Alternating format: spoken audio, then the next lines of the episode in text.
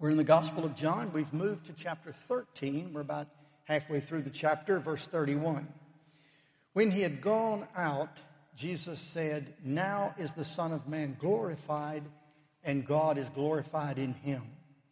If God is glorified in him, God will also glorify him in himself and glorify him at once. Little children, yet a little while I am with you. You will seek me. And just as I said to the Jews, so now I will say to you, where I am going, you cannot come. A new commandment I give to you, that you love one another just as I have loved you. You also are to love one another.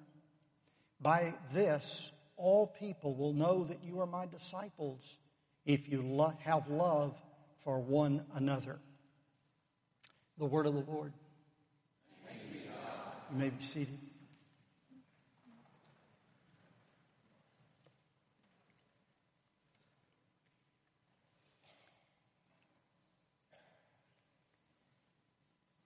The strongest, most powerful emotive force in the cosmos is love. And not just a generic love, but a specific love.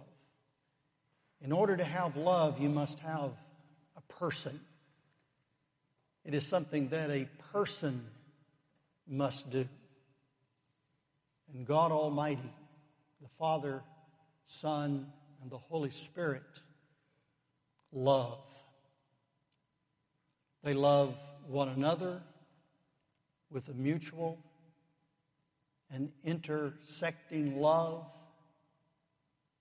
And out of love, they created God Almighty, one God created. And the crown of the creation was a person. From the clay of the earth that he had made, God brought forth the human. And the Bible says that God made the human in his own image. What's called the communicable attributes of God, that is, those attributes of God that can be communicated to the creation. The supreme one is love, the capacity to love.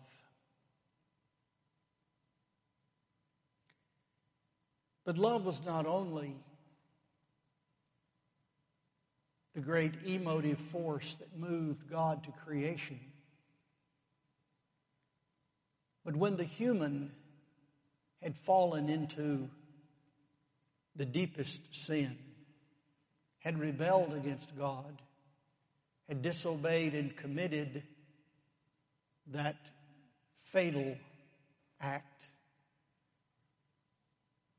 it was again the emotive force of God that moved him to redemption. To redeem the human and to restore the creation to its glory and its splendor.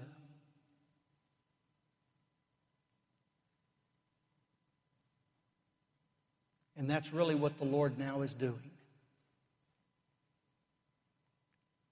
He is going to restore the glory of God in the human and in the creation by a redemptive act. He is going to offer up himself as the sacrifice that satisfies the penalty of the human's sin.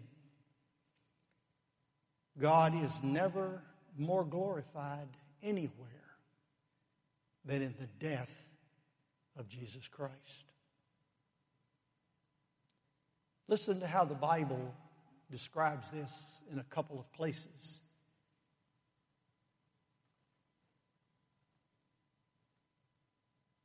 But God commendeth his love toward us. That word translated commended or is the word pageant. God set forth a pageant, a demonstration. Calvin calls it a theater, a stage, a place where all eyes from all eternity could focus upon a scene and a script. God commendeth his love toward us in that he created many, many more universes. No. In that he redeemed this one.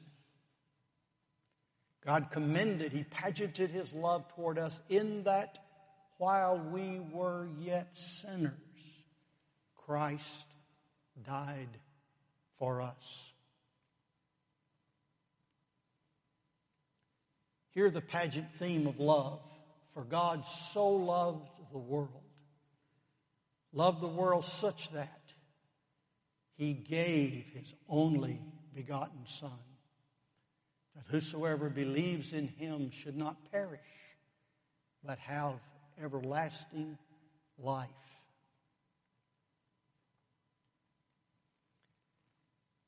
Herein is love. Not that we love God, but that He loved us and gave His Son to be the propitiation for our sins.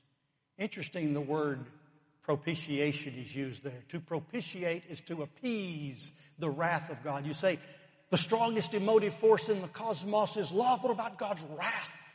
It's powerful. Oh, yes, it is but it is simply a utility to enforce the great love of God. It is God's wrath that must eradicate all that that is against God. It is God's wrath that must punish and move aside and destroy all of those who do not love God and are not the objects of His love. It is God's wrath that seeks to purge and to cleanse and to rid the cosmos of all of those things that are out of sync with His will and that are opposed to Him. All the vile abominations, all the filth, all the perversions, God's wrath must be summoned in order that it might scourge all of those things that impede and cloud and oppose His great love for us.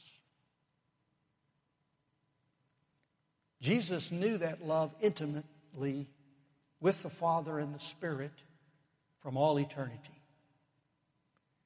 Remember, very early in John, we talked about how Jesus was with God. He was in the bosom of the Father. He dwelled there in triune splendor. And he had seen in his personal experience as the active agent in creation with the Spirit of God blowing forth and God giving the Word, the Logos, the wisdom to create everything.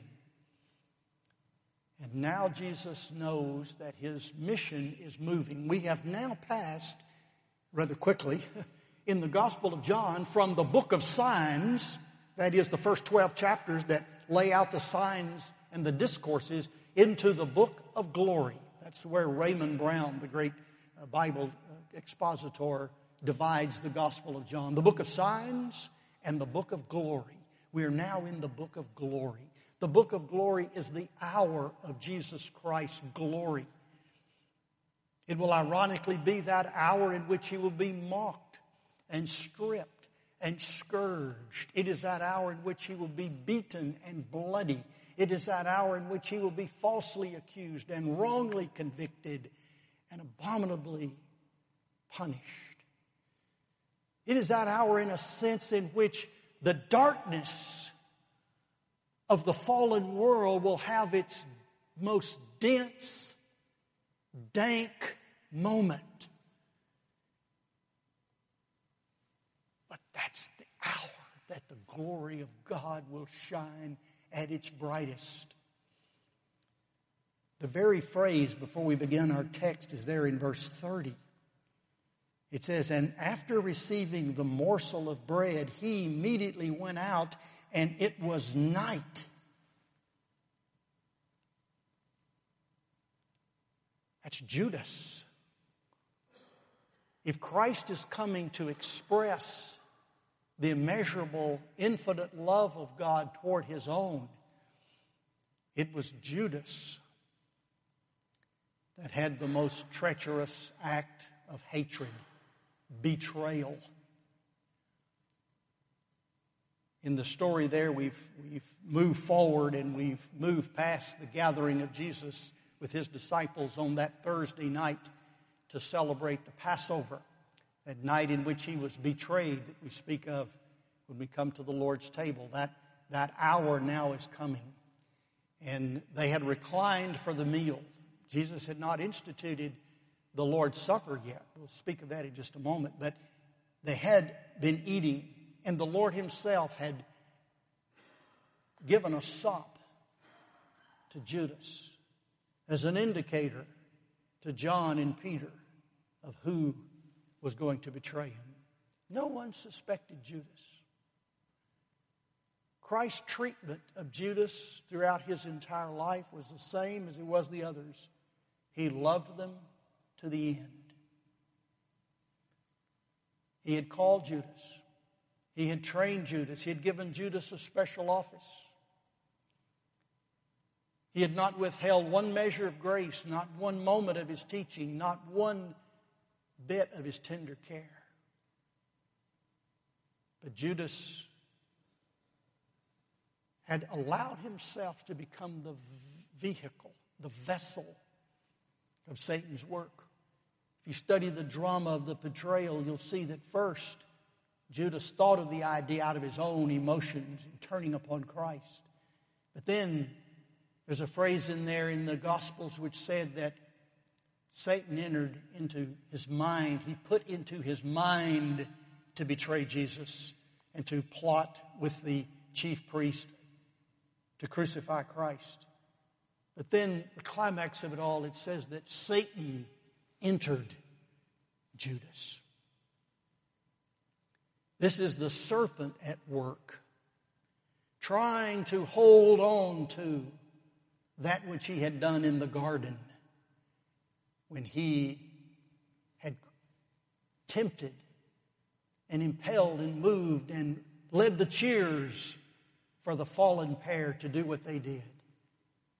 And now Satan knew that his work was about to be undone. He had managed to bring race into ruin. And he knew now Christ was going to redeem the race restore the race. So now we're into that great conflict where there's going to be a crushing of a heel. And then that crushed heel will crush the head of the serpent. That will happen within hours. Within hours. And this is Judas that goes out. And when Judas leaves the room, Jesus knew now that the trigger had been pulled. We're on our way to the outward suffering of Christ in the bringing about. He has already said how sorrowful he is. He's already told him how his spirit is deeply troubled.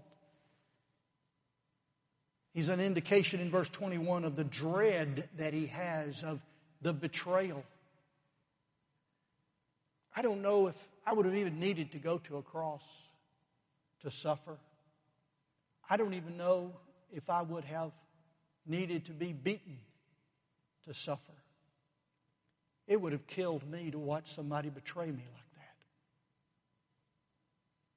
That would crush my soul. That would bring me to tears.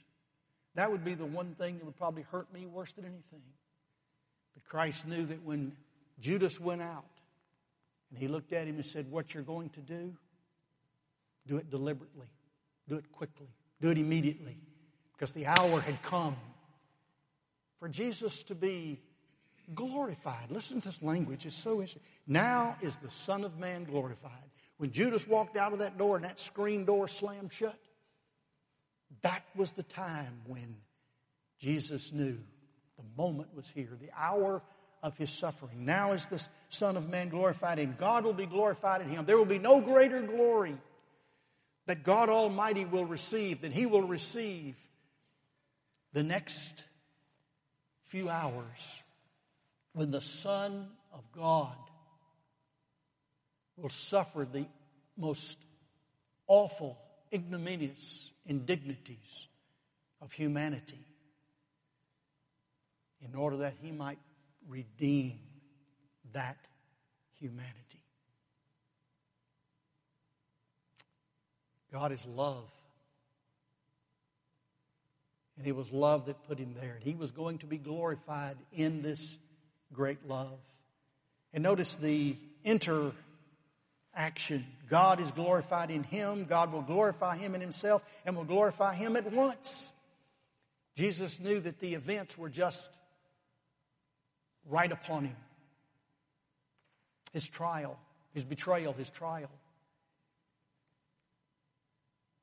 his crucifixion, his suffering, his death, his burial, his resurrection. Sown in weakness, raised in power. He was going to go from the depths of his humiliation to the heights of his exaltation. And he was going to do it on Passover Day. As you know, most of you know, if you've studied your Bible, that the reckoning of the scripture of a day is the evening and the morning or the day.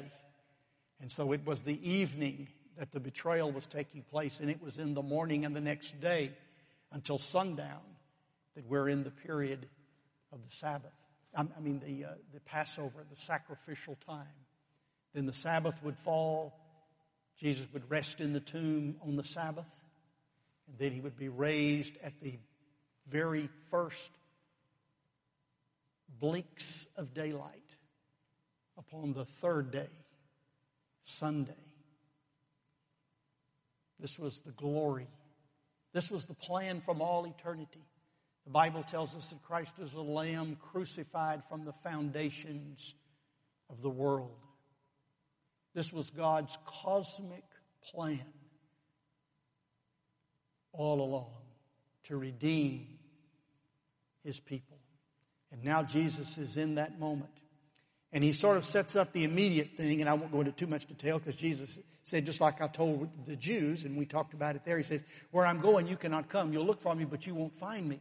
Jesus knew that he was going to depart. He knew he was going to go into the depths of the earth. He knew he was going to go into the pit. He was going into the abyss. He was going into hell for his people, taking that punishment that they deserved, and they were not going to follow him there. As it were, there's a sense in which the poor disciples, from the time of the, of the, of the Last Supper until the time that they came to the tomb on the day, the break of day, three days later, there was a sense in which they were just kind of out of it. they scattered, they fled, they were confused, they, they didn't know what was going on. And while they were in their worst condition emotionally and mentally, couldn't think it through, couldn't sort it out, couldn't understand it, didn't really know what was happening, while they were in their worst moment of their emotional, intellectual, and spiritual life, Jesus was performing a work on their behalf and accomplishing something that they could never accomplish themselves. And I'm telling you, if you look at the mental state and the emotional and spiritual state of the disciples between the foot washing of the Last Supper and the moment that they began to see the empty tomb and began to see Jesus alive, study what went on during that period of time. And that's where we are. That's where we live our spiritual lives. Clueless, unaware, fretful, full of anxiety, doubts, fears, willing to not betray the Lord as Judas said, but as did, but as Peter said, I go fishing. I'm going to go back to what I'm doing. I just this this whole notion of being with the Lord evidently has, has come to a truncated end and it was not as I thought and I've got to sort this out and so there they were. But Jesus was going to be doing exactly what needs to be done on their behalf. In his death, he's going to be bearing the curse for him, and in his life, his resurrection, he's going to be bringing them eternal life.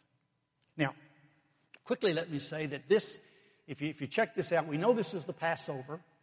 We know this is where Jesus instituted what we know as the Last Supper, the communion of the Lord, the Eucharist, the Lord's Supper. But there's also a texture to this that sometimes is missed when we think about it, and that is this is a covenant meal.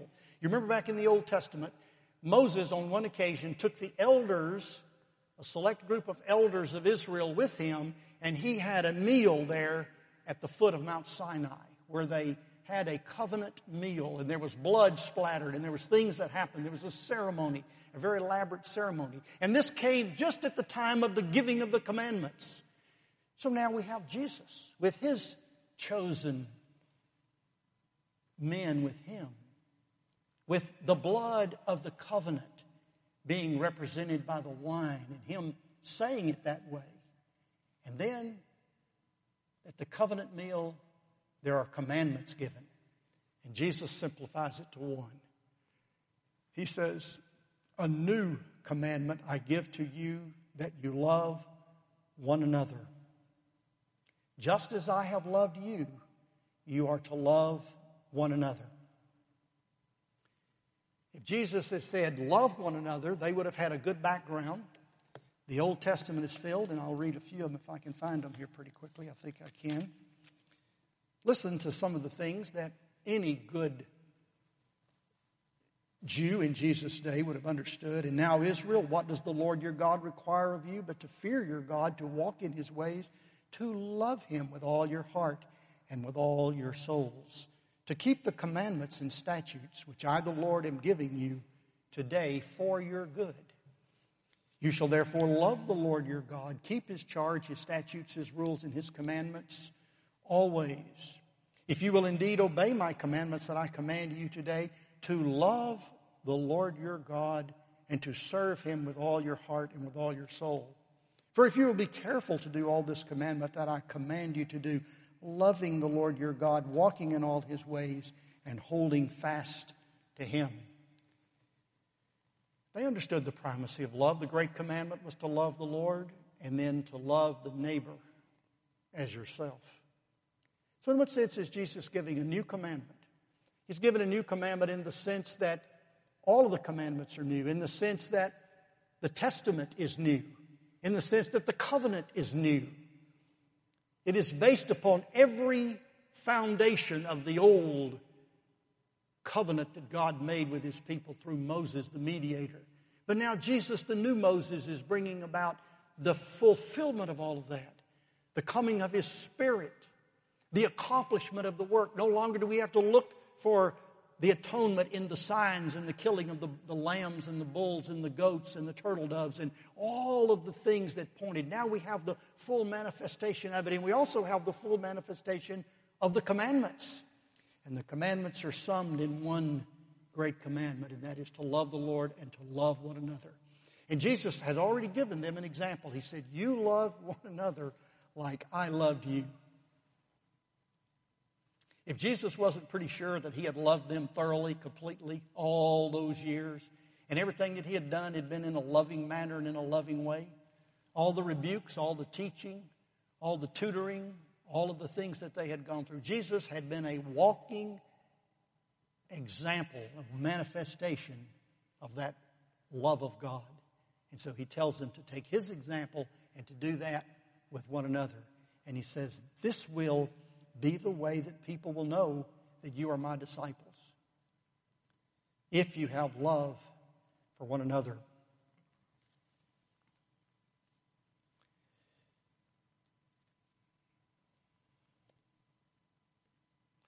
Let love be genuine, Paul says. Abhor what is evil, hold fast to that it is good.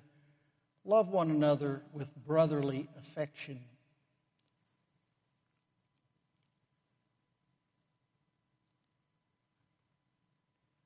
Owe no one anything except to love each other. For the one who loves another has fulfilled the law the commandments you shall not commit adultery, you shall not murder, you shall not steal, you shall not covet, and any other commandment are summed up by this word you shall love your neighbor as yourself. Love does no wrong to a neighbor, therefore, love is fulfilling the law. Love is patient and kind.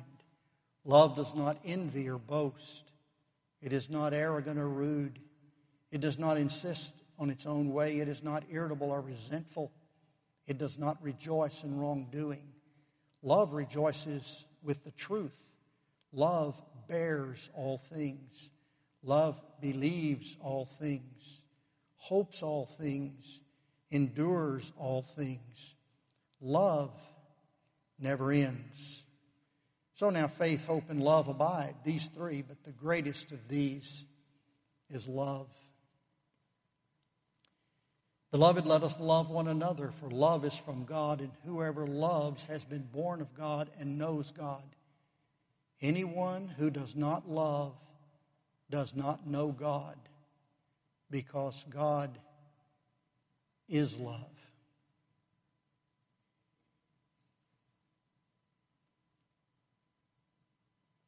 God is love. We've all heard it, the testimony of Tertullian, the early church apologist, quoting the heathen. When they look at God's people, they say, See how they love one another.